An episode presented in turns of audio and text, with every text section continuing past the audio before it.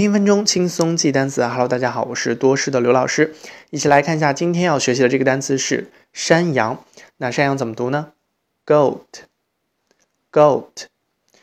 那 G 发音是 g，O A 的发音是 o，T 的发音是 t，连在一起就是 goat，goat。